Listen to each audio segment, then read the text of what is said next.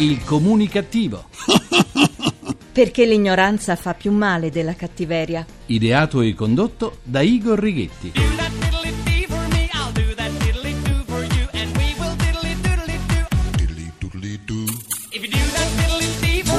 Comunicazione Italia, paese in cui secondo l'Unicef tre bambini maschi su dieci sono obesi, dal vostro comunicativo di fiducia, Igor Righetti. Bentornati alla nostra terapia radiofonica di gruppo Fuori dal Coro numero 2180, dodicesima edizione. L'Italia è un paese ricco, anzi no, ricchissimo, il più ricco del mondo.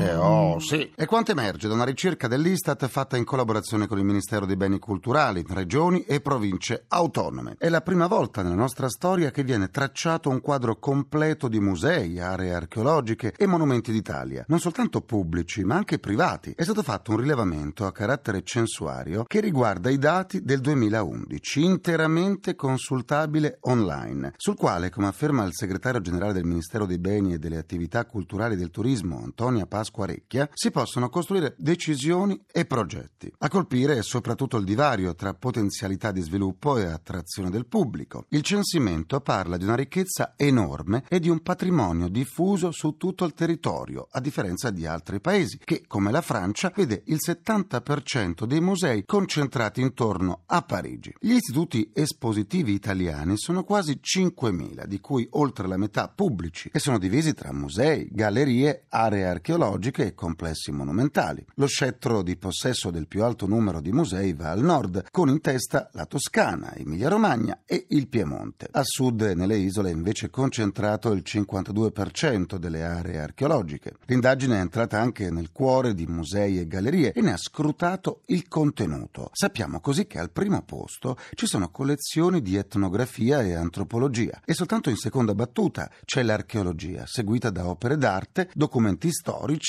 arte sacra e arte moderna e contemporanea. Ma la grande differenza, la grande spaccatura del paese non viene tanto dal numero dei tesori conservati, ma dalla quantità di pubblico che li visita e dagli incassi dei biglietti. Il maggior numero di visitatori è appannaggio della Toscana, con oltre il 50%. Segue a lunga distanza, con appena il 20%, il Lazio e poi la Lombardia con nemmeno il 9%. In queste tre regioni vi sono 15 musei che da soli attirano un terzo del pubblico di tutto, ma tutto, eh, il territorio nazionale.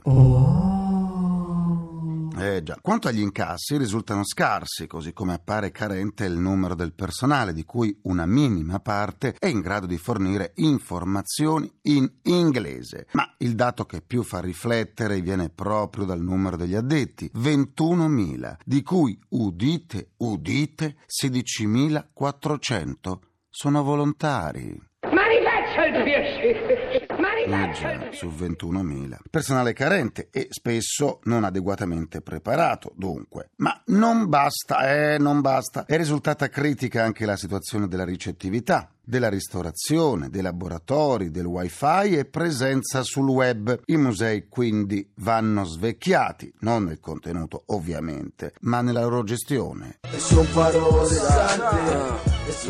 A proposito di giustizia, tal Alessandro Corda, di 29 anni di Villa Peruccio, nel Sulcis in Sardegna, era appena uscito dal carcere, condannato per l'omicidio di una prostituta nigeriana avvenuto nel febbraio del 2005 a Cagliari. Sì, praticamente quest'uomo ha ammazzato una persona e non ha scontato nemmeno otto anni di prigione. Nemmeno otto anni. Ecco, appena uscito dal carcere, è stato arrestato di nuovo, questa volta per stalking. Così non si è fatto mancare nulla. Non accettava la fine della storia con la fidanzata e l'ha minacciata, molestata e aggredita. Tra quanto tempo la giustizia italiana lo farà tornare tra noi persone per bene? A chi toccherà la prossima volta? Per riascoltare le sedute del comunicativo andate sul sito ilcomunicativo.rai.it e basta, dove potrete anche scaricarle in podcast. Come sempre vi aspetto pure sulla pagina Facebook del comunicativo, facebook.com slash il comunicativo. Se metà chi non vale, Dalla pagina Facebook del comunicativo oggi saluto Roberta Melandri, Piera Cheri, Edi Ganzola, Donata Gafforio, Eva Ricciardi, Eda Dalì e Daniele Cosimo Iurilli. Continuiamo la terapia, il periodo festivo è ormai prossimo, sarà un po' meno luminoso e forse un po' meno allegro, ma tutti vogliamo, nei limiti del possibile, che sia comunque un periodo lieto, dove la fantasia e l'allegria possano trovare i loro momenti di libertà. Secondo i dati di Confcommercio, gli acquisti per Natale di quest'anno non soltanto diminuiranno, ma saranno molto più oculati rispetto al passato. La parola d'ordine è risparmiare, senza rinunciare però alle tradizioni che prevedono doni, pranzi in famiglia e con gli amici, feste in allegria. Il tutto sotto l'insegna della sobrietà. Ne parliamo con l'esperta di moda e costume Nenella Impiglia Curzi, autrice del volume Stoffa per la musica. Buona comunicazione Nenella e bentornata! Buona comunicazione a te e a tutti coloro che ti ascoltano. Grazie Igor. Quali sono le tendenze nell'abbigliamento di quest'inverno? Sobrietà e fantasia direi, no? Poi la moda è un po' il tutto il contrario di tutto, insomma gli opposti che si attirano. La sobrietà per esempio, non so, di un look androgino, eh, minimal o essenziale con tessuti spinati, tweed, principe di Galles, nei toni del bianco e nero e grigio, diciamo così, ma anche nelle fantasie come il tartan che è tornato comunque di moda, no? Un po', un po' lo stile ecco alla, alla Braveheart, no? queste gonnelline così. E poi ecco il camouflage, direi, di ispirazione militare e, e ritorno, grande ritorno insomma, dell'animalier, e questi completi zebrati, leopardati, ghepardati, insomma, che fanno un po' discutere perché sono stati amati, odiati a secondo, perché effettivamente questa stampa maculata ha una bella storia alle spalle, eh? già conosciuta nella, nell'antica Grecia come zoote, gli egizi utilizzavano questi pelli di felini che erano un simbolo allora di sacralità e un vincolo con l'aldilà. E così durante il Rinascimento l'animaliere è associato all'esoterico e al demoniaco, però nel Settecento iniziarono le prime stampe su stoffa e seta che conferivano l'abbigliamento appunto questa volta un tocco esotico. Il primo a innamorarsi fu Christian Dior, questo grande stilista che nel 47 realizzò addirittura abiti di chiffon, leopardati, utilizzò una pelliccia così immaculata per polsini e cappelli. Come risparmiare negli addobbi natalizi?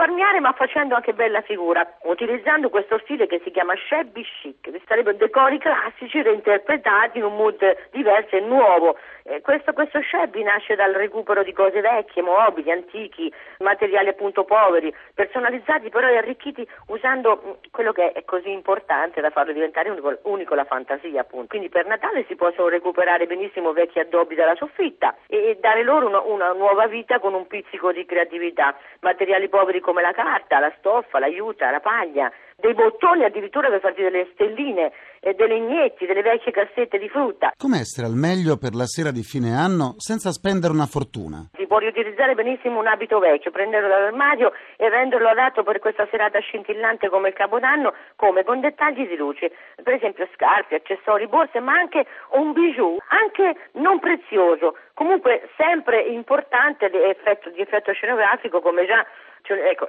hanno una storia incredibile questi bijou, anche nell'antico Egitto gli, gli artigiani lavoravano abilmente il vetro per imitare pietre preziose come i lapislazzuli e Plinio ci parla che cioè, come nell'antica Roma c'erano delle perle di imitazione chiamate perle romane di gran moda. Quindi ecco, questo falso che poi è diventato la moda del falso nel 1920, soprattutto per mezzo degli americani che lo trasformarono in un settore produttivo. Quindi l'ultima curiosità è che furono adorati da grandi divi di Hollywood questi gioielli falsi che erano molto scenografici e vennero usati per la prima volta in via col vento. Sarà contenta la nostra Rossella Oara. Grazie all'esperta di moda e costume Nella Impiglia Curzi e buona comunicazione. Buona comunicazione a te e a tutti.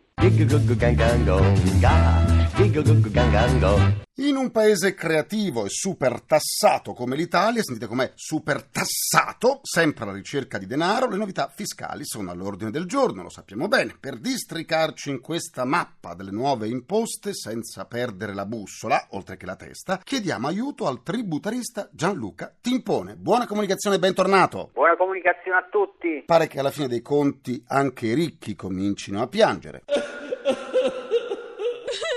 Ecco, dottor Timpone, senta come piangono. Quali sono le tasse che le persone con redditi alti devono pagare quando decidono di acquistare una casa di lusso, un'imbarcazione o un'auto di grossa cilindrata? Ad esempio, se un eh, cittadino acquista un immobile di tipo popolare oppure un immobile di tipo economico e per lui rappresenta la prima casa, è beneficiato dell'applicazione di un'imposta di registro pari al 3%. Discorso diverso invece se un soggetto decide di acquistare un immobile di lusso che da un punto di vista fiscale sono classati con la categoria A1, A8 o A9, dovrà per forza di cose, anche se trattasi di prima casa, applicare l'imposta di registro più alta pari al 10%. Stesso discorso se invece noi andiamo ad acquistare un immobile da parte di un'impresa costruttrice, laddove anziché applicare la liquida agevolata del 4%, sarà costretto ad applicare l'imposta ordinaria nella misura del 22%. Per ciò che riguarda invece l'acquisto di macchine di lusso, ci troviamo fronte a dover per forza di cose pagare il cosiddetto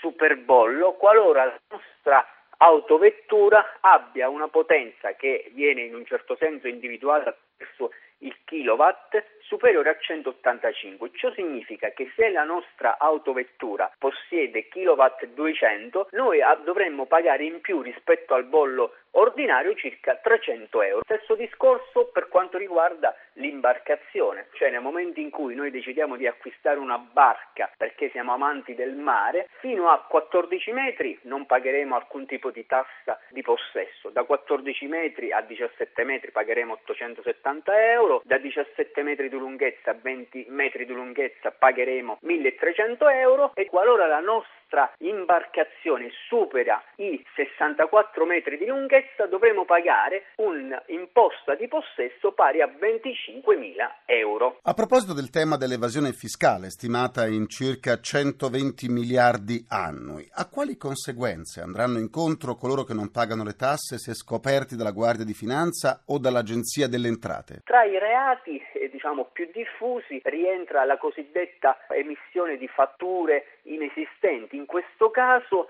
a prescindere dalla tipologia dell'importo, nel momento in cui utilizziamo o emettiamo una fattura inesistente potremo incorrere ad una pena che può arrivare addirittura fino a 6 anni se l'importo della fattura inesistente supera i 154.900 euro. Nel caso in cui invece ci dimentichiamo di presentare la dichiarazione dei redditi e dalla presentazione della stessa emergeva ad esempio un'imposta da versare superiore a 30.000 euro, potremmo incorrere in una sanzione di tipo penale che va da un minimo di sei mesi ad un massimo di due anni. Quando omettiamo di versare le ritenute relativamente ai nostri dipendenti o quando omettiamo di versare IVA per un importo superiore a 50.000 euro. In questo caso scatta la segnalazione di tipo penale e potremo in un certo senso incorrere fino ad un massimo di tre anni per quanto riguarda la cosiddetta pena detentiva. Chiaramente tutti i reati sin qui delineati possono beneficiare della cosiddetta sospensione della condizionale della pena, discorso diverso invece quando l'imposta da versare risulta essere superiore a 3 milioni di euro, in questo caso rischiamo effettivamente di andare in galera e potremmo in un certo senso scontare una pena che va da un minimo di 18 mesi ad un massimo di 6 anni. Grazie al tributarista Gianluca Timpone e buona comunicazione. Buona comunicazione a tutti.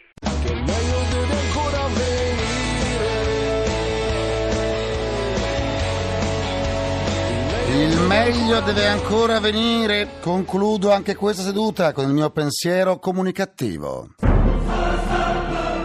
Si è conclusa dopo poco tempo la fuga di un elefante scappato dal circo Amedeo Orfei di Roma. A riportarlo a casa sono stati gli operatori che lo hanno rintracciato non lontano dal grande raccordo anulare. Sarà vero che gli operatori hanno cercato il pachiderma soprattutto dove c'erano gli attraversamenti pedonali perché pensavano che l'elefante si sarebbe sentito più a suo agio vicino a delle zebre? Eh, sarà vero. Ringrazio i miei implacabili complici Vittorio Lapi, Walter Ghetti, Carapagliaio, ringraziamento a Francesco Arcuri ed Emanuele Massari. Alla console, alla console, alla console. Alla console tra gli immancabili Folletti!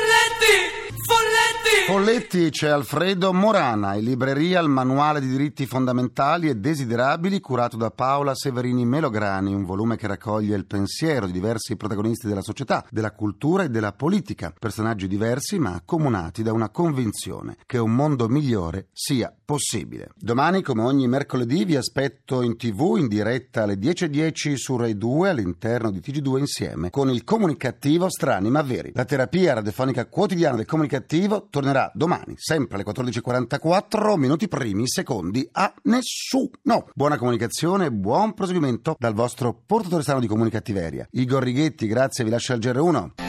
Il comunicativo.